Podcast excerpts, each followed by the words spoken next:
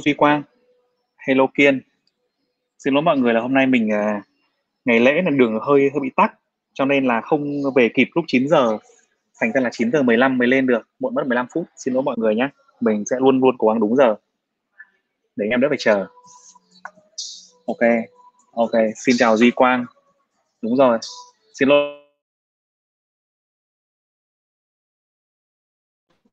học sinh chào với anh Tư duy quang anh đi tắt đường kinh khủng luôn. Nên là không về kịp. Cái mạng của mình ở đây không biết là có bị vấn đề không nhỉ? Mọi người nghe có bị chập chờn không? Tiếng có bị vấn đề gì không? Chào Hoàng Minh Hiếu nhé. Chào An Mộc. Chào Nam Tiến. Chào Chiêu PBA à, cái chủ đề ngày hôm nay á là phần đầu thì mình sẽ chia sẻ về à, lúc bị lúc không hả? Ok mình cũng chưa kịp về nhà nữa. À, đây là ở một cái quán cà phê ở gần nhà. Hy vọng là cái mạng internet ở đây nó sẽ đủ tốt để chúng ta có thể dùng ngày hôm nay. Mic bị rè hả? Mic bị rè. Ok thì mình sẽ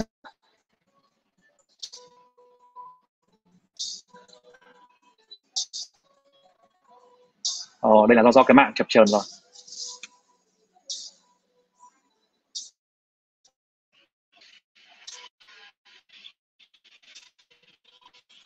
thì ok hả? Ừ.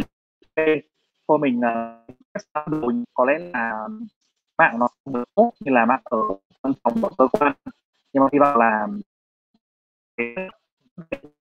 và thì nếu mà bạn nào anh bị rè thì có thể mình nghe lại nhé còn ờ, mình sẽ đi về cái chủ đề này. À, là cuốn sách uh, cần phải đọc và quan trọng cho nhà viết không? Và sau đó cái phần thứ hai mình sách.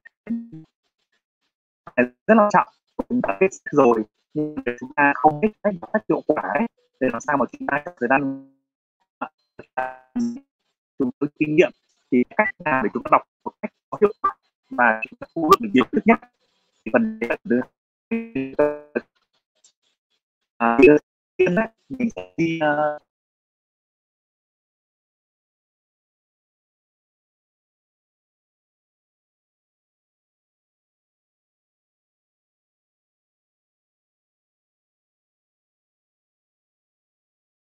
Philip Fisher đúng không ạ? Các bạn cũng đã chắc là rất nhiều người nghe đến cái cuốn này rồi.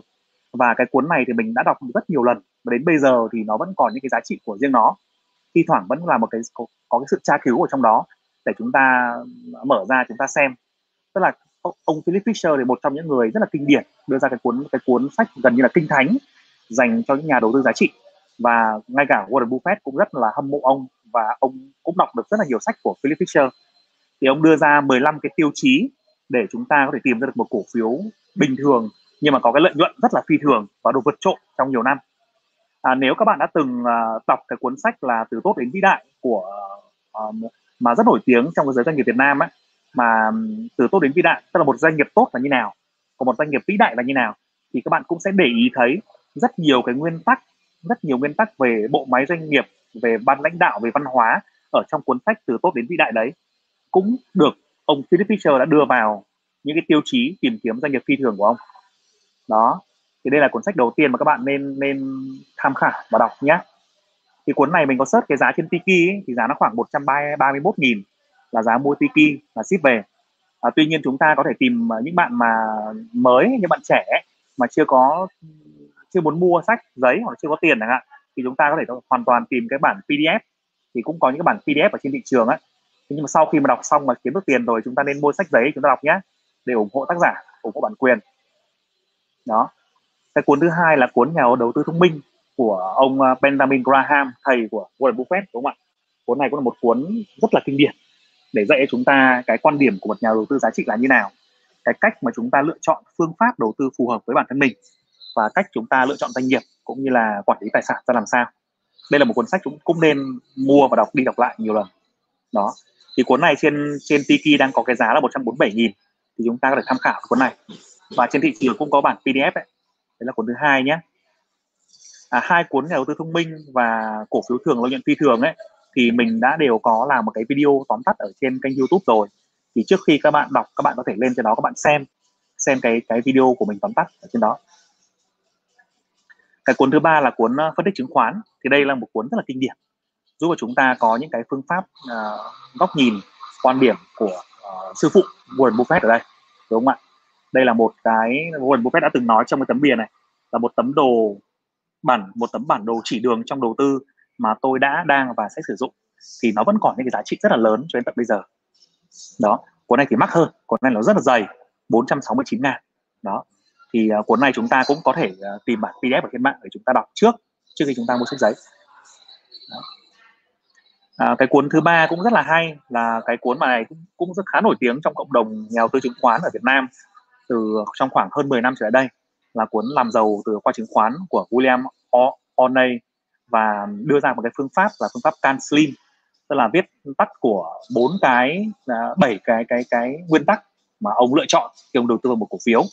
Nguyên tắc về lợi nhuận của quý, lợi nhuận hàng năm, nguyên tắc về à, ROE ROA rồi à, cái ừ, các nhà đầu tư quan tâm như nào xuống thị trường ra làm sao. Thì đây là một cái cách rất là hay để khi các bạn các bạn nói về một cổ phiếu nào đó các bạn có thể đưa ra được bảy cái tiêu chí uh, khá là tổng quát cả về uh, mức độ tăng trưởng lợi nhuận cả về hoạt động kinh doanh rồi thị trường và xu hướng sóng. Cũng là một, phương pháp rất là hay. Thì các bạn lên trên mạng có thể search cái quyển này cái số bậc cái cái bản bản cũ mà người dịch lệ hằng ấy của thì giá của nó chỉ 132.000 thôi. Nếu các bạn mua cái quyển mà mới tái bản bây giờ của một số nhà xuất bản khác thì nó rất là đắt ba bốn trăm nghìn mà nó không cần thiết. Còn giá trị nó vẫn như vậy hệ thống nó vẫn ở đây, đúng không? Chúng ta tìm mua cái bản cũ á, cái bản cũ chỉ giá 132 nghìn thôi là hợp lý nhé và cuốn thứ năm mà mình giới thiệu cho mọi người ấy là cuốn bán khống. Cái cuốn bán khống này là một cuốn rất là hay nó được dịch thành phim. Nhưng mà riêng cái ông ông Michael Lewis này, thì ông không phải là nhà đầu tư. Ông không phải là một nhà đầu tư thành công. Nó khác với bốn tác giả trên này nhé bốn tác giả trên này đều là nhà đầu tư rất là nổi tiếng và thành công, rất là sừng sỏ. Và họ tự viết ra phương pháp của họ, đúng không ạ? Nào là Philip Fisher này, Benjamin Graham này, William Orney này. Nhưng mà riêng cái ông bán khống ấy, thì ông không phải là viết sách bán khống, ông không phải là nhà đầu tư, mà ông là một nhà báo. Ông là một nhà báo, và ông ấy đi phỏng vấn tất cả những cái người, những cái quỹ đầu tư, những người đã đoán được và phân tích được cái sự khủng hoảng của thị trường năm 2008 ấy, ra làm sao. Và ông thì ông ấy đứng góc nhìn một người người đi phỏng vấn giống như là Napoleon giống như kiểu quan sát của làm uh, Napoleon Hill ấy ông dạy về cách học làm giàu ấy nhưng bản thân ông không phải là một tỷ phú ông chỉ là một cái nhà báo thôi. Thì cái góc nhìn của của Michael Lewis nó cũng là như vậy. À, nhưng cái góc nhìn của Michael, Michael Lewis được ghi nhận một cách rất là khách quan và cực kỳ hay cũng như là cái sự uh, chuyên sâu đào sâu của ông ấy khi phỏng vấn các cái quỹ đầu tư cho chúng ta những góc nhìn uh, thực sự rất là giá trị về một cái thị trường chứng khoán. Đôi lúc nó cũng cực kỳ điên rồ uh, bị thổi bong bóng hay là đôi lúc nó cũng rất là FOMO hay là rất là panic hoảng loạn ấy thì trong cuốn sách này các bạn sẽ cảm nhận được cái sự cái việc cái cái cái tâm lý nhà đầu tư cái sự hoảng loạn nó ảnh hưởng đến thị trường mạnh mẽ như thế nào. Những cái bộ óc mà siêu việt nhất thị trường nhưng đến thời điểm rất quan trọng họ cũng không nhận ra được và họ thậm chí họ phủ nhận những cái sự uh, phân tích trái chiều khi mà họ là nghe được cái điều điều đó từ những cái nhà uh, quản lý quỹ ờ, đoán ra cái xu hướng sớm của thị trường. Thì đây đây là một cuốn sách rất là hay nó giống như là cuốn tiểu thuyết ấy mà các bạn có thể đọc đi đọc lại. Đó. Ok thì đây là năm cái cuốn sách mà mình uh, nghĩ rằng sẽ rất phù hợp với các bạn nhà đầu tư mới mà bản thân mình trước đây cũng đã mua về và đọc. Đấy. À, bây giờ mình xin sang phần thứ hai nhé là cái phần vậy thì làm thế nào? Ok biết là năm sách cuốn sách hay rồi uh, hoặc là tôi download sách trên mạng về hoặc là tôi mua về tôi đọc sách giấy. Nhưng mà làm thế nào để tôi đọc một cách có hiệu quả? Làm thế nào để tôi đọc được một cái uh, cách nhanh nhất và thu hút được cái, cái lượng kiến thức là lớn nhất? Thì mình có ba cái lời khuyên dành cho các bạn như thế này nhé. Ba cái lời khuyên dành cho các bạn như thế này này. Lời khuyên thứ nhất dành cho các bạn để mà đọc sách hiệu quả ấy, là các bạn đọc bất kỳ lúc nào các bạn có thời gian và đọc một trang cũng được. Chứ đừng có nghĩ rằng là đọc sách là chúng ta phải dành ra một tiếng đồng hồ, chúng ta phải có một tiếng rảnh rỗi, hay chúng ta phải có hai tiếng rảnh rỗi, hay chúng ta phải có một ngày thì chúng tập trung tập trung đọc sách. Đừng, không cần làm như thế. Mà chỉ cần trong giờ trưa các bạn rảnh, các bạn cầm theo, các bạn mở ra các bạn đọc đúng một đúng một trang thôi cũng được. Hoặc là trước khi đi ngủ các bạn, ôi, hôm nay bận cả ngày. Thì các bạn chỉ dành ra một chút trước khi đi ngủ, các bạn đọc đúng một trang thôi cũng được. Nhưng mà cái điều đọc một trang đấy là điều rất là quan trọng và chúng ta phải làm hàng ngày. Thì mỗi ngày đọc một trang cũng được hoặc là hôm nay bận quá thì ngày mai đọc hai trang cũng được. Đó. Đấy là cái nguyên tắc đầu tiên. Đọc bất kỳ lúc nào mà chúng ta rảnh. Và đọc số lượng nhiều hay ít không quan trọng. Đọc một trang hay là một đoạn thôi cũng được, nhưng mà phải đọc. Thì đấy là nguyên tắc đầu tiên của đọc sách nhé đó. Cái nguyên tắc thứ hai của cho đọc sách là gì? Là đọc xong ấy, các bạn đọc xong một cuốn sách, một cuốn sách hoặc các bạn đọc xong một chương sách ấy, thì các bạn cần phải tóm tắt lại nó. Tóm tắt lại, tại sao lại như thế? Bởi vì nếu mà các bạn đọc mà các bạn không có một cái định hướng để mà tóm tắt lại ấy, thì nó rất là dễ trôi qua tai chúng ta và chúng ta không thu lượm được gì cả. Thế nhưng mà khi các bạn tóm tắt lại các bạn uh, tóm tắt lại bằng bằng cách nào ạ? Có thể ghi lại một cái câu then chốt nhất của cái chương đó hoặc ghi lại một câu then chốt nhất của cái quyển sách đó hoặc là các bạn uh, viết lại một đoạn mô tả rằng chúng ta học được gì được từ quyển sách đấy. Hoặc một cách tốt hơn nữa là các bạn ghi trên một cái bảng mind, mind map ấy hoặc là sketch note ấy chúng ta minh họa cuốn sách đó bằng một trang giấy hoặc là hai trang giấy thì là một điều cực kỳ tuyệt vời, đúng không ạ? Rất là khó để làm việc đấy. Thế nhưng mà cú đã nghiệm ra khi mà cú ờ, làm video với những cuốn sách này, tức là làm sao, bằng cách nào để chúng ta chúng ta có thể đúc kết được một cuốn sách dày như vậy và với từng thứ đấy kiến thức thành một cái video khoảng chừng 8 phút 10 phút mà có thể kể được những cái cốt yếu của cuốn sách vào đấy.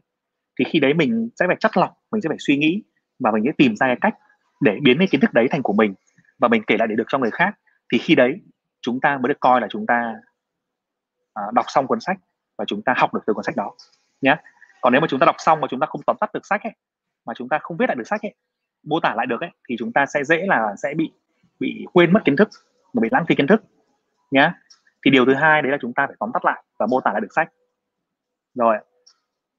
Điều thứ ba cho các bạn là gì?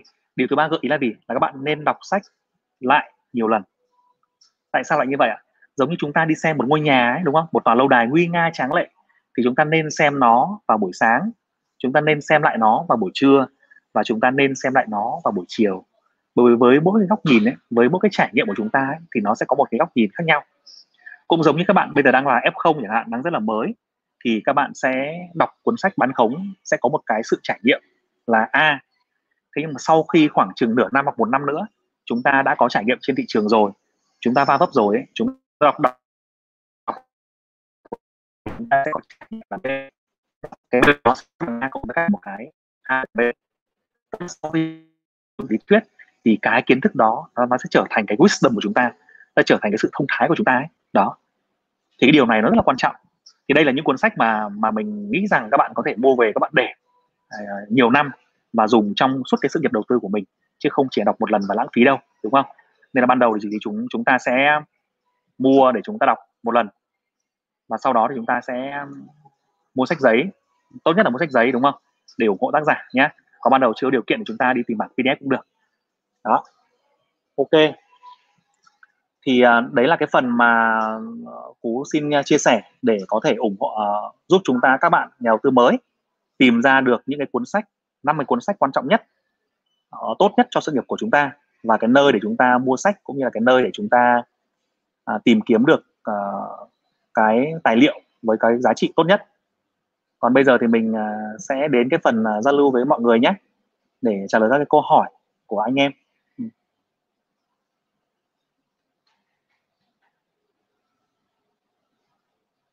Ok hy vọng là mạng bây giờ đỡ hơn rồi.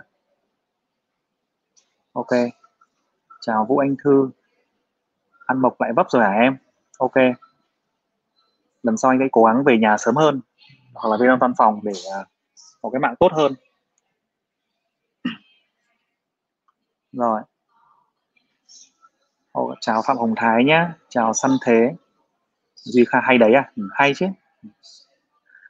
À, bạn Phạm Hồng Thái official hỏi là có những cuốn sách nào nói riêng về thị trường chứng khoán Việt Nam không em? à, ờ, mình chưa đọc được cuốn nào nói riêng về thị trường chứng khoán Việt Nam cả. Có những cuốn nhưng mà nói về những cái thời kỳ khá là cũ và nó không còn giá trị sử dụng nữa. à, chắc là chưa chưa có, mình chưa thấy cuốn nào như thế Phạm Hồng Thái ạ. À. Bạn Trần Việt Anh hỏi là nếu không phân tích cơ bản các chỉ số cổ phiếu mà chỉ dựa vào phân tích kỹ thuật cộng tâm lý thị trường thì có thể kiếm lời trên thị trường Việt Nam được không anh? À, mình nghĩ là có thể kiếm lời được nếu bạn hoàn toàn dựa vào, vào phân tích kỹ thuật. Tức là bạn à, là một nhà đầu tư rất là giỏi về kỹ thuật đúng không? Và cực kỳ hiểu rõ các cái mô hình và có một cái khả năng giao dịch cực kỳ nhanh. Thậm chí là bạn có thể dùng bot, dùng hệ thống để bạn đánh thì vẫn có thể làm làm vậy vậy được. Nhưng bạn sẽ phải cực kỳ đỉnh cao về về phân tích kỹ thuật và phải có một cái hệ thống của riêng mình À, bạn Duy Quang hỏi là nếu dịch bệnh trở lại thì chứng khoán Việt Nam sẽ ảnh hưởng như thế nào ạ? Đây là một chủ đề rất là hot đúng không? À, mấy ngày hôm nay chúng ta đã nghe đủ tin về dịch bệnh rồi. Bây giờ chúng ta đưa ra cái cái câu hỏi là khi dịch bệnh trở lại thì chứng khoán Việt Nam sẽ tăng hay giảm, đúng không? Có hai quan điểm như này nhé. Nếu dịch bệnh trở lại thì tất tất nhiên là sẽ phong tỏa, sẽ lockdown, sẽ giãn cách và kinh tế sẽ bị ảnh hưởng, tức là doanh nghiệp sẽ lại cầm chừng tiếp. Thế nhưng mà nếu mình đấy là khi đó thì chứng khoán sẽ giảm, đúng không? thế nhưng mà nếu mà nhìn theo chiều ngược lại thì sao ạ cái việc dịch bệnh nó cũng đã diễn biến trong cả năm nay rồi nên là nếu mà dịch bệnh không không ở mức quá kinh khủng như kiểu Ấn Độ hay là phong tỏa ở diện rộng ấy, thì mình nghĩ rằng chứng khoán sẽ không bị ảnh hưởng quá nhiều bởi nguyên nhân đó, đúng không? Bởi nguyên nhân dịch bệnh ấy. Nhưng bởi nguyên nhân khác thì mình không biết. Nhưng mà nếu mà bởi nguyên nhân dịch bệnh thì chứng khoán sẽ không bị ảnh hưởng quá nhiều. Còn đứng ở góc độ nhà đầu cơ ấy, mà khi chúng ta nhìn thấy là nếu dịch bệnh tiếp tục trở lại và tiếp tục căng thẳng ấy, thì nhiều khả năng nhé, nhiều khả năng là chính phủ hoặc là ừ, các ngân hàng, nhà nước sẽ tiếp tục giữ cái chính sách là tiền rẻ. Đúng không ạ? Và chúng ta đã biết rồi là nếu mà tiền rẻ thì là một cái sự thúc đẩy cho chứng khoán tăng hỗ trợ chứng khoán tăng rất là nhiều. Nên nếu mà dịch bệnh quay trở lại thì chưa chắc chứng khoán đã giảm trở lại mà nếu mà nó lại còn thúc đẩy cho việc chứng khoán chứng khoán chứng khoán tăng. Nếu mà chính phủ tiếp tục giữ chính sách là tiền rẻ đúng không? Tiếp tục hỗ trợ tiếp tục kích cầu tiếp tục bơm tiền ra để uh, giữ cho thị trường kinh tế ổn định. Đó thì đấy là hai cái hai cái quan điểm nó sẽ xung đột nhau. Một là doanh nghiệp sẽ yếu bị suy yếu bởi vì lockdown nhưng mà hai là tiền rẻ tiếp tiếp tục được tung ra. Thì chúng ta sẽ phải cân nhắc xem cái nào mạnh hơn cái nào thì sẽ ảnh hưởng đến thị trường như thế nào. Đúng không ạ? À, giống như là một cái câu chuyện về những cái lần mà tăng lãi suất của Fed ấy khi mà dịch bệnh có một cái câu chuyện là như này. Mọi người thì rất là hay theo dõi chỉ số thất nghiệp đúng không ạ? Thì bình thường là thất nghiệp mà tăng rất là cao ấy, thì thường là chứng khoán sẽ suy yếu. Bởi thất nghiệp tăng tức là chỉ số thị trường xấu đúng không? Kinh tế xấu thì đúng ra chứng khoán phải giảm thế nhưng mà thất nghiệp tăng thì đồng nghĩa với việc là Fed sẽ quyết liệt hơn trong cái việc mà cung tiền ra thị trường. Thế thì nhiều người thì đánh theo chiều thôi. Thôi mà thất nghiệp tăng này thì chắc chắn là thị trường sẽ đi xuống. Thế nhưng mà không. Mà tăng rất là cao như này thì chúng ta chốt lại được rằng là à như vậy chính phủ, nhà nước sẽ bơm tiền ra để cứu trợ kinh tế rất là nhiều. Mà bơm tiền ra thì chứng khoán sẽ tăng mạnh. Thì đấy là cái suy luận thứ hai và cái suy luận thứ hai thì sẽ đúng hơn suy luận thứ nhất, bởi vì nó sẽ phản ánh cái tương lai của thị trường nhiều hơn là cái cái suy luận thứ nhất. Đó. Thì đấy là một cái cái cách, một một cái trick và một cái dạng, một số cái chiến lược trên thị trường mà chúng ta sẽ phải dành nhiều thời gian để chúng ta làm quen với nó khi mà chúng ta giao dịch với những cái chiến lược là giao dịch theo theo tin đột biến như như thế này. Ok. Bạn Lê Nam hỏi là anh ơi, nói về We Phoenix đi anh à, anh chưa nghiên cứu về We Phoenix nên là anh không biết à, nói về nó như thế nào em ạ. Chắc phải để anh nghiên cứu sau nhé. Hoàng Anh Vũ Hoàng nói là những phân tích này còn phù hợp với thị trường hiện tại không? Cú vì nó xuất bản rất lâu và là cho thị trường Mỹ. À, những cái phân tích này đến bây giờ thì nó vẫn còn phù hợp với thị trường. À, nó không nó không làm phải là một kiến thức mà giúp chúng ta à, đoán được thị trường ngày mai tăng hay giảm nhưng mà nó là những hệ thống kiến thức mà giúp cho chúng ta tìm được một cái doanh nghiệp tốt à, một doanh nghiệp thực sự có sự tăng trưởng vượt trội trong tương lai. Và nó dạy cho chúng ta tích lũy được một cái hệ thống kiến thức để chúng ta có thể dùng được trong bất kỳ hoàn cảnh của thị trường nào. À, ở thị trường Việt Nam thì nó sẽ hơi khó áp dụng hơn. Lý do là Việt Nam quá nhỏ và cái thông tin của Việt Nam thì nó không được minh minh bạch. Nên là khi mà chúng ta đi phân tích cổ phiếu ấy, thì hơi khó khăn cho chúng ta trong việc là tìm kiếm thông tin chính xác. Đúng không? Thế nhưng mà nếu mà bạn phân tích những cái doanh nghiệp mà thực sự lớn trong top VN30 chẳng hạn hoặc những doanh nghiệp top đầu thì những cái chỉ dẫn này là cực kỳ quan trọng và cực kỳ bổ ích. À, đến bây giờ vẫn còn áp dụng được và mình khẳng định được là nó sẽ áp dụng được trong khoảng chừng 50 năm nữa chắc là vẫn ok.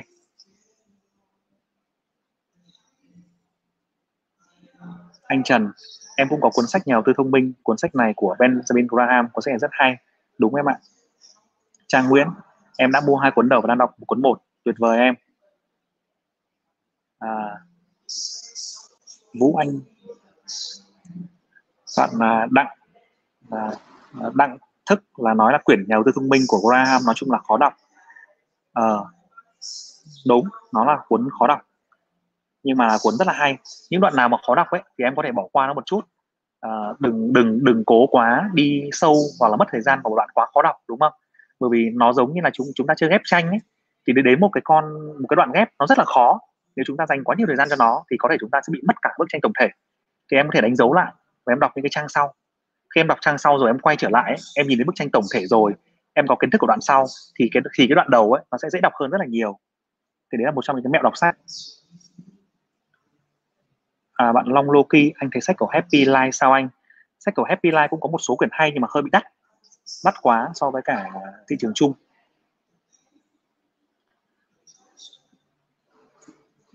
À, có một bạn Lê Nam cứ nói về WeFinex thì mình xin phép được block bạn này nhé. Bởi vì là không nên uh, spam ở đây về WeFinex trong khi cái con đó thì mình chưa biết là con gì. Bạn hiện uh, ờ, Đinh Công Hiểu em là F0 em chưa tìm hiểu kỹ về sách em mua ngay quyển nhà đầu tư thông minh mà đọc khó quá ạ. Ừ à, em uh, có thể đọc cuốn cổ phiếu thường lợi nhuận phi thường trước nó sẽ dễ đọc hơn nhà đầu tư thông minh. À, thế nếu mà xếp theo thứ tự là từ đọc từ dễ đến khó ấy, thì anh sẽ xếp là từ cổ phiếu thường lợi nhuận phi thường này xong đến cuốn là uh, Can Slim này cuốn làm giàu từ chứng khoán của về Can Slim đấy. Xong cuốn thứ ba là cuốn uh, bán khống. Xong cuốn thứ tư là cuốn nhà đầu tư thông minh. Và cuốn thứ năm là cuốn phân tích chứng khoán. Đấy là xếp từ dễ đến khó đấy. Thì các em đang đọc cuốn nhà đầu tư thông minh là cuốn khó thứ tư rồi à, cuốn cuốn dễ dễ thứ tư rồi. Thì cuốn đó là đúng là khó đọc hơn thật. Nhé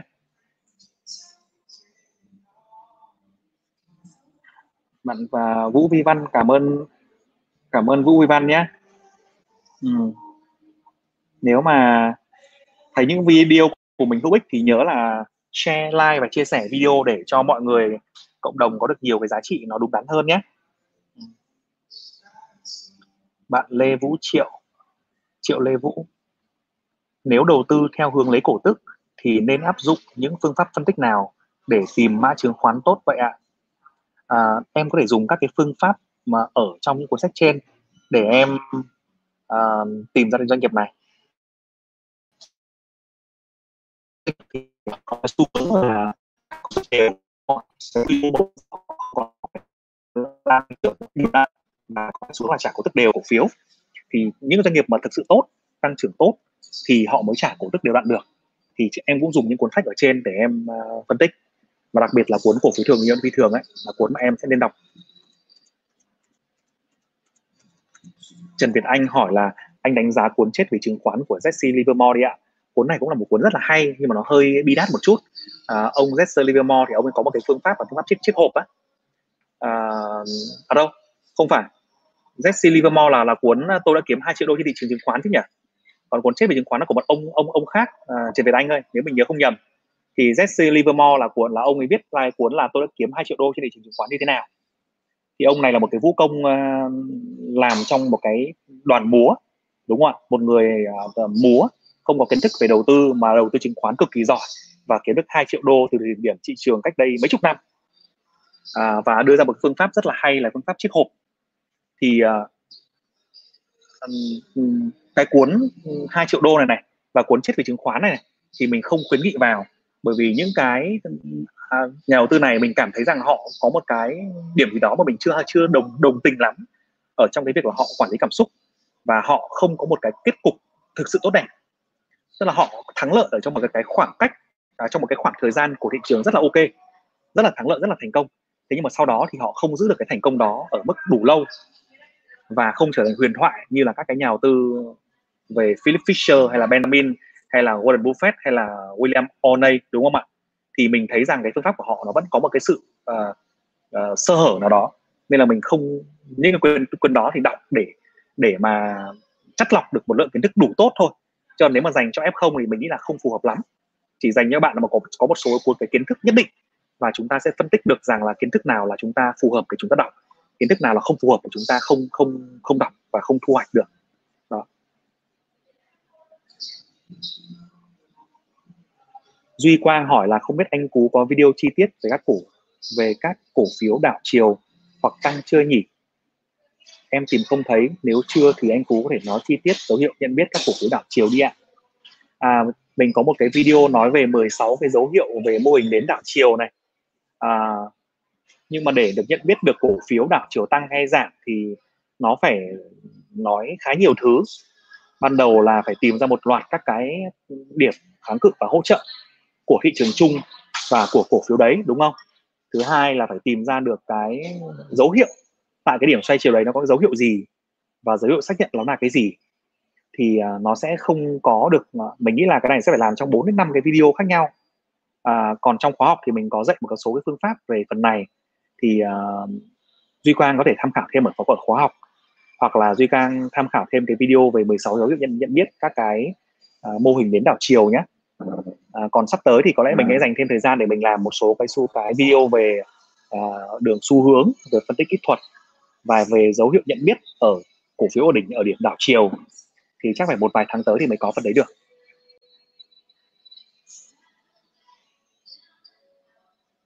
ok Nguyễn Đức Anh mạng yếu. Sorry em. Anh ơi Phạm Hữu Cường. Anh có rồi. Bắt đầu tư là là đầu cốt lõi nó khác nhau quá. À, à, phương pháp mà của Benjamin Graham thì nó đi rất là sâu về mặt à, kỹ thuật và chúng ta sẽ phải dành nhiều gian phân tích hơn. Còn uh, Can Slim thì nó hơi mang tính chất tổng quát tổng quát hơn đúng không ạ? Uh, nó vừa là yếu tố về phân tích về cổ phiếu về doanh nghiệp và nó vừa có những yếu tố về thị trường. Ví dụ như là được các nhà, ờ, cái y là được các nhà đầu tư quan tâm được thị trường quan tâm hay là cái m là đang ở xu hướng market làm sao. À, về can slim thì mình nghĩ rằng là ông can slim ông ấy sẽ uh, kết hợp ông ấy theo phương pháp đầu tư cổ phiếu tăng trưởng nhiều hơn. À, tức là đầu đầu tư theo cổ phiếu vừa là có một phần cơ bản vừa là có một phần về kỹ thuật. Tức là đầu, đầu tư cổ phiếu tăng trưởng. Cổ phiếu um, có động lượng tăng trưởng nhiều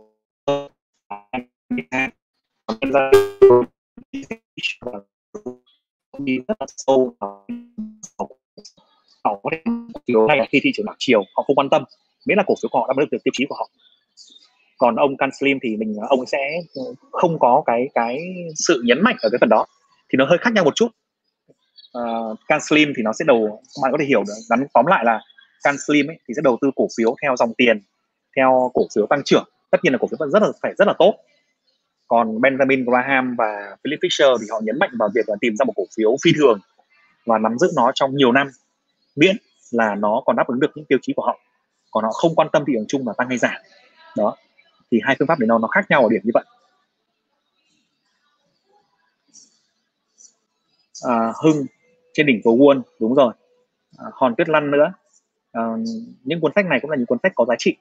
Thì chúng ta sẽ lần lượt và chia sẻ với nhau trong những nhiều buổi tiếp theo đúng không? Còn mình muốn tóm gọn trong năm buổi thì mình giới thiệu năm cuốn này trên thôi. Đó. Duy Quang anh nên kêu gọi mọi người like nhiều vào thuật toán YouTube nó tự đẩy video nhiều nhất lên đó đó ạ. Ok cảm ơn em. Ok mà những anh em 50 những anh em anh em nào mà đang xem video thì cố gắng là like à, và like video ủng hộ Phú nhá. Ủng uh, à, theo đúng như lời khuyên của Duy Quang và mọi người sẽ like thì YouTube và Facebook sẽ tự động tương tác và đẩy video đến nhiều người khác để cho chúng ta lan tỏa được nhiều giá trị hơn. Rồi cảm ơn mọi người. Trâm Anh nói là anh chia sẻ về cuốn sách tâm đắc nhất của anh đi ạ cuốn sách tâm đắc nhất của anh hả? À, anh có rất nhiều cuốn tâm đắc bởi vì mỗi một cái giai đoạn của thị trường thì anh thấy một cuốn nó sẽ có nhiều cái giá trị chia sẻ khác nhau. À, cuốn cổ phiếu thường lợi nhuận phi thường anh cũng rất tâm đắc. Cuốn nhà đầu tư thông minh anh cũng rất là tâm đắc. À, cuốn phân tích chứng khoán anh cũng rất tâm đắc. Và cuốn bán khống anh cũng rất là tâm đắc. À, bởi vì không có mình phải hiểu như này này là cuốn sách không có cuốn sách nào mà nó mang lại chúng ta được đầy đủ những thứ mà chúng ta cần đâu. Bởi vì cuốn sách đó cho dù nó hay đến mấy thì nó cũng thể hiện góc nhìn của tác giả đúng không? Và khi chúng ta đọc được ấy, thì chúng ta cố gắng học được cái hệ thống của họ học được cái phương pháp của họ. Thế tuy nhiên ấy cái điều đó nó chỉ đến 50 phần trăm đến 60 phần trăm cuốn sách thôi.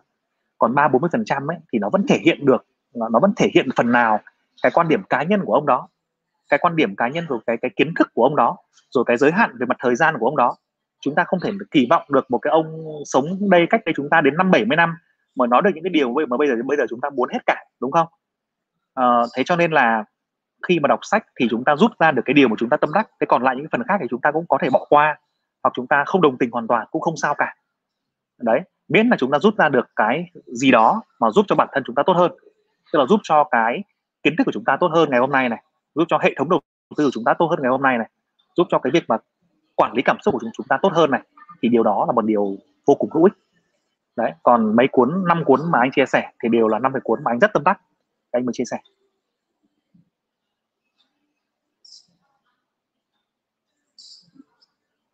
À, cuốn ngày đòi nợ cũng là một cuốn sách hay nhưng mình sẽ không giới thiệu trong ngày hôm nay.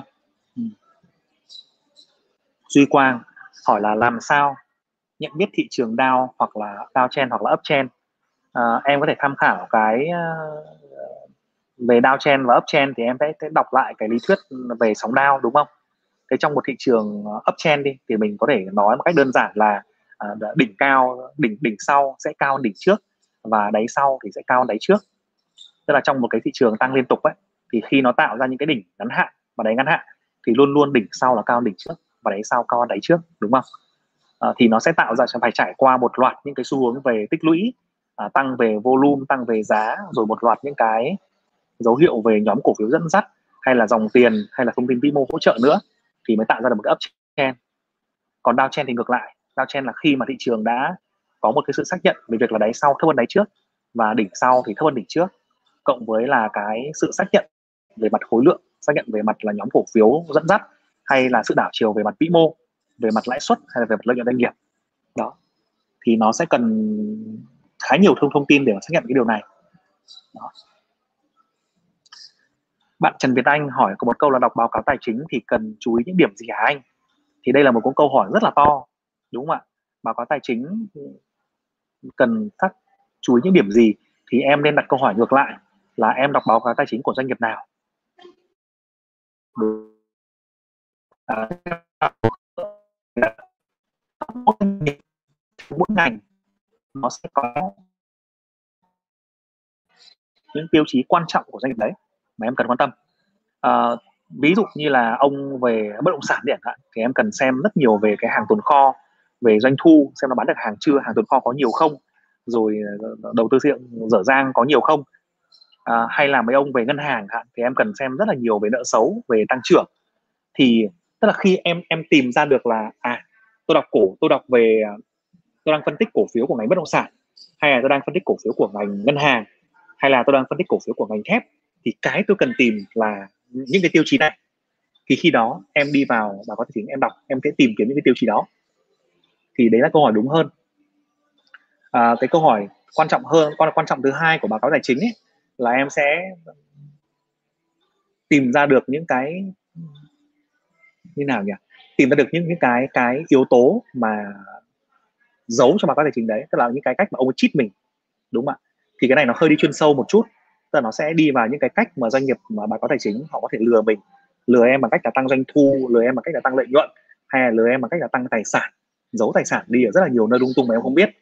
Hay là có rất nhiều cách khác để họ có thể làm để cheat mình. Thì nếu mà em chọn những doanh nghiệp lớn hàng đầu ấy, thì cái này nó sẽ ít hơn.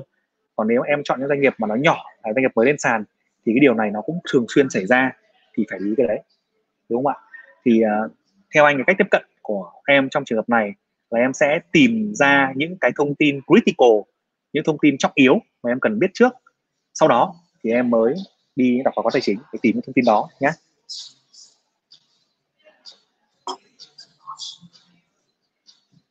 Có một à, à có một anh là đã không biết là anh hay chị ạ vì anh Viên Vũ mình 50 tuổi hiện đang làm quản lý cho công ty nước ngoài cũng nhiều áp lực mình muốn về hưu sớm nhưng muốn có việc gì làm thêm theo cú mình bắt đầu tham gia như thế nào mình không bị áp lực tài chính để sống hàng ngày. Thế thì quá tuyệt vời ạ. Tức là theo em hiểu là là anh anh dạ anh có gọi là anh đi nhé anh cũng đã có một cái uh, dòng tiền đủ để chúng ta không phải lo lắng về kiếm sống hàng ngày nữa. Và anh có một cái khoản tiền nhất định để anh có thể đầu tư chứng khoán. À, vậy thì anh có thể bắt đầu việc đầu tư ngay. À, giống như một nhà đầu tư F0 anh nên anh đừng đừng uh, đừng quá quan đừng đừng quá bị xa đà hay đừng quá đi theo những cái group phím hàng group zalo phím hàng nọ phím hàng kia hay là những cái hội nhóm mà chia sẻ về mã nọ mã kia. Uh, cái việc đó cái những cái nhóm đó là anh chỉ để tham khảo thôi mà tốt nhất thì theo em thì anh nên tránh xa. Cái mà anh cần bây giờ ấy, là anh cần phải đi cần đầu tư vào việc là học những cái cách những cái phương pháp để anh đầu tư giá trị hơn đầu tư hiệu quả hơn. Còn nếu anh muốn nghỉ hưu sớm thì anh đưa ra được một cái target cho mình một cái mục tiêu cho mình nhé. Tức là bây giờ ok năm nay tôi có đang có 500 triệu là tiền nhàn rỗi. Vậy thì tôi muốn nghỉ hưu năm bao nhiêu tuổi? À, tôi muốn nghỉ hưu lúc 55 tuổi tức là 5 năm nữa. Vậy thì 55 tuổi tôi cần phải có bao nhiêu tiền? Đúng không ạ? Nếu mà 55 tuổi anh cần phải có 5 tỷ để anh được nghỉ hưu sớm vậy thì anh sẽ phải cần làm gì từ bây giờ đến lúc đó để anh có 5 tỷ? Đúng không? Thứ nhất là 500 triệu bây giờ đầu tư vào ngay và sinh lời mỗi năm là 20 phần trăm chẳng hạn. 20 phần trăm là một là một mục tiêu hoàn toàn khả thi nhé với những nhà đầu tư mới ở thị trường chứng khoán Việt Nam mới là đầu tư dài hạn đúng không ạ? À, sau đó thì tôi sẽ bỏ thêm tiền vào hàng năm. Ví dụ như là anh đi làm anh có một cái khoản tiền nhàn rỗi thứ hai thì anh lại tiếp tục anh bỏ vào để anh đầu tư tiếp. Và anh nắm giữ những cổ phiếu hàng đầu với những cái chiến lược đầu tư phù hợp. Thì uh, anh sẽ biết được rằng là à mỗi năm tôi sẽ cần sinh lời ra bao nhiêu tiền cộng với mỗi tháng tôi bỏ thêm bao nhiêu tiền nữa. Và đến 55 tuổi tôi có từng này tiền. Cái 5 tỷ đó đã đủ cho tôi nghỉ hưu chưa? À, vậy thì có thể chia ra có thể đưa ra cho anh một cái ba cái bước như này. Đúng không ạ? Bước thứ nhất của anh là anh cần phải lập một kế hoạch hưu của anh. Kế hoạch hưu của anh cụ thể là bao nhiêu tuổi từ tôi sẽ nghỉ hưu và cái cái cuộc sống về hưu của tôi ấy nó sẽ cần có bao nhiêu tiền.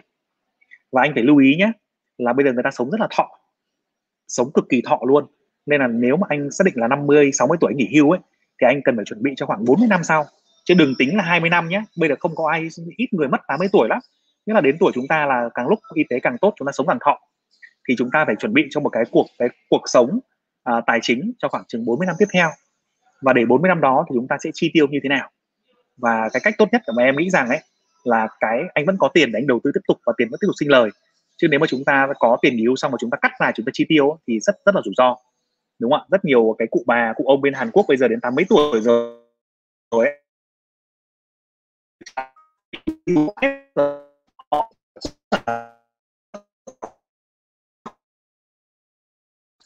thì yếu an toàn. Ở chỗ là chúng ta có dòng tiền đều từ cái quỹ đầu tư đó để chúng ta chi tiêu sinh hoạt hàng ngày. Bước đầu tiên là kế hoạch của anh. Bước thứ hai là anh làm thế nào để anh có được cái ừ, tức là bước thứ hai, anh xác định được là cái điểm điểm ban đầu của ta bây giờ là như nào. Tức bây giờ chúng ta 50 tuổi, chúng ta có tình hình tài chính ra làm sao? Là thứ nhất là cái ừ, tiền nhàn rỗi chúng ta có. Thứ hai là cái tiền mà chúng ta có thể tích lũy thêm từ cái dòng chi tiêu hàng ngày là bao nhiêu, đúng không ạ? Đấy là bước thứ hai là anh xác định tình hình của anh. Cái bước thứ ba ấy là anh đưa ra một cái plan để anh đầu tư, tức là một kế hoạch để anh đầu tư. Ok, vậy thì như vậy tôi sẽ đầu tư như thế nào? Tôi sẽ đầu tư vào những loại hình cổ phiếu nào, tài sản nào để tôi đáp ứng được kế hoạch của tôi. Đấy, thì đấy là ba bước mà anh sẽ cần viết ra giấy và anh thực hiện nhé. Ok ạ. Nếu mà anh có cái câu hỏi gì cần quan tâm hơn thì anh có thể anh in inbox cho em ở trên fanpage. Thì em sẽ cùng trả lời à, cùng giúp anh trong cái câu trả lời này nhé. Ừ. Vâng rất là mong anh có được kế hoạch nghỉ hưu rực rỡ. Mình càng về hưu mình là càng phải rực rỡ anh ạ. À. Duy Quang à, hỏi là kiến thức và kinh nghiệm có phải là tất cả trong đầu tư không anh? Còn yếu tố nào tác động không anh? Nhỉ. À, kiến thức và kinh nghiệm là hai yếu tố rất quan trọng nhưng có một yếu tố vô cùng quan trọng nữa đấy là yếu tố về mặt là quản lý là kỷ luật và quản lý cảm xúc. Hai yếu tố đấy mình uh, nó cực kỳ quan trọng đúng không ạ? Rồi các bạn vừa rồi các bạn nghe đến cái vụ mà báo chí nói rất là nhiều của anh chàng Bill Hoang đúng không? Cái anh mà bị cháy 20 tỷ đô tài sản đấy. Anh đấy thì kiến thức cực kỳ giỏi kinh nghiệm thì có thừa nhưng mà vẫn bị cháy tài khoản. Đúng không ạ? Thế thì uh, cái yếu tố kỷ luật và cảm xúc nó là yếu tố sống còn để các bạn có thể đầu tư thành công dài hạn. Duy Quang hỏi thêm một câu là anh nghĩ sao về việc là mua đuổi cổ phiếu và mua tích lũy cổ phiếu ạ? Và khi đu đỉnh thì có nên đợi đáy để trung bình cổ phiếu không anh nhỉ? Cái cái câu hỏi câu mà em hỏi thì rất là khó trả lời. À, tại vì anh không biết là em đang đầu tư theo phương pháp nào đúng không? Nếu em đầu tư theo là trường phái giá trị em mua cổ phiếu tốt đúng không ạ thì cách cách mua sẽ khác nhau còn nếu mà em mua đầu cơ em rất sóng thì cái cách mua và bán nó cũng sẽ khác nhau đó thì cái này phải phân tích kỹ hơn nhé Phạm Hữu Cường hỏi là từ lúc anh bắt đầu tìm hiểu chứng khoán đến lúc có lãi hoặc lúc mà anh thấy mình hiểu hiểu rồi ấy ạ à, đủ để chơi thì là bao lâu ạ à? anh nốt bao nhiêu ạ à? Từ lúc mà mình vào thị trường là lúc 2007 mình đu đúng đỉnh luôn. Mình vào đúng đỉnh 1173 ấy. xong mình uh, kiếm được rất là nhiều tiền ban đầu xong mình bị mất gần sạch luôn lúc thị trường rớt. Uh, nhưng mà hồi đó thì mình không có những cái cái tài liệu hay ho như bây giờ không có ai chỉ cho mình cả. Chủ yếu là ra sàn để nghe các anh môi giới nghe các anh nhà đầu tư và nói chuyện trực tiếp. Uh, sách vở hồi đó và youtube hồi đó thì rất là hạn chế nên là mình mất nhiều thời gian hơn à, sau đó thì mình có mua sách mình đọc và hình thành lại từ từ phương pháp. Xong rồi thử thử sai thử sai thì mất khoảng một năm. Mất một năm sau thì mình cảm thấy khá là tự tin và khi đó thì mình bắt đầu có thể dần dần kiếm tiền được từ thị trường một cách an toàn hơn và chắc chắn hơn. Đấy. À, hồi đầu mình mất nhiều đấy. Mất nhiều gần như là cái số tiền mà mình kiếm được trong một năm đầu tham gia thị trường thì mất hết. Mà hồi đầu tham gia thị trường thì kiếm tiền dễ lắm các bạn ạ. Một ngày có thể kiếm được vài vài chục. Mà hồi đầu số tiền thì uh, bỏ số tiền ban đầu tham gia thị trường mình chỉ có 20 triệu thôi rất là ít. Nhưng mà một ngày có thể kiếm rất là nhiều tiền. Nhưng mà sau khi thị trường đảo chiều thì mình mất gần như là 80 phần trăm. Hồi đấy còn margin nữa mà tẹt tẹt bô. Sau khoảng một năm thì mình có khôn hơn và cái mức tiền từ hồi đấy. Dạ vâng, em à, chào chị, em à, chị Vi Văn Vũ. Vâng, chị cứ kiên trì thực hiện nhé. Ba bước mà em vừa tư vấn thì có thể chị sẽ có được một cái phương pháp rất là hay để làm ạ. Cảm ơn chị. Hải Phan hỏi là mua cổ phiếu HPG giữ dài hạn bây giờ có được không anh hay đợi giá xuống anh ơi? À, cái này thì em phải phân tích, anh phải phân tích HPG rất là sâu thì em mới có thể tư vấn được cho em về phần này, đúng không? Tức là em nếu em muốn mua dài hạn thì cái phương pháp của em là em sẽ uh, đánh định giá lại cổ phiếu HPG theo một số phương pháp để xem là cái giá trị thực của cổ phiếu HPG trong thời gian tới cái tiềm năng của nó trong tương lai so với giá thị trường bây giờ là nó rẻ hơn hay đắt hơn đúng không nếu mà nó đang cái giá trị, trị trong tương lai mà nó đang cao hơn giá thị trường bây giờ thì em cứ mua thật mạnh vào mua càng nhiều càng tốt còn uh, khi đó mà em thấy thị trường nó có thể điều chỉnh giảm thì em chờ đợi điều... Còn em nào mua mua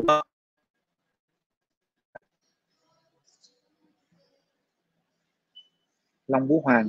Em đến sau trong buổi livestream, mong anh chia sẻ tên năm cuốn sách ở phần mô tả video. Cảm ơn anh. Ok, phần mô tả anh sẽ có nhé.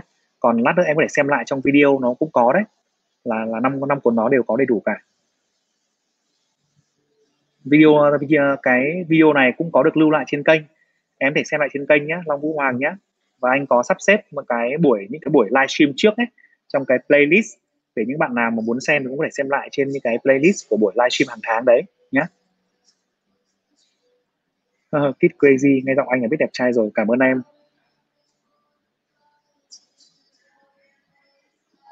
Nguyễn Tiến uh, Nguyễn Tiến Hồng ba bước gì vậy giờ mới vào? À, ba bước này là ba bước uh, lúc nãy là của một cái cái chị, chị nói về cái việc là xây dựng kế hoạch nghỉ hưu đầu tư để có nghỉ hưu sớm. Ừ. thì lát nữa mọi người để xem trong xem lại trong cái video livestream nhé. Ok hôm nay cũng muộn rồi rất là cảm ơn mọi người đã dành thời gian đến 10 giờ tối để xem livestream của cú. À, thì cái video này sẽ được ờ, ghi lại trên kênh. Để những anh chị nào vào sau thì có thể lên kênh để xem lại nhé. Còn uh, rất mong là mọi người lần sau chúng ta có thể tham dự một cách đúng giờ hơn và cú sẽ vào giờ đúng hơn để chúng ta thể thời nhiều thời gian giao lưu cùng nhau. À, rất cảm ơn mọi người và chúc mọi người một cái buổi tối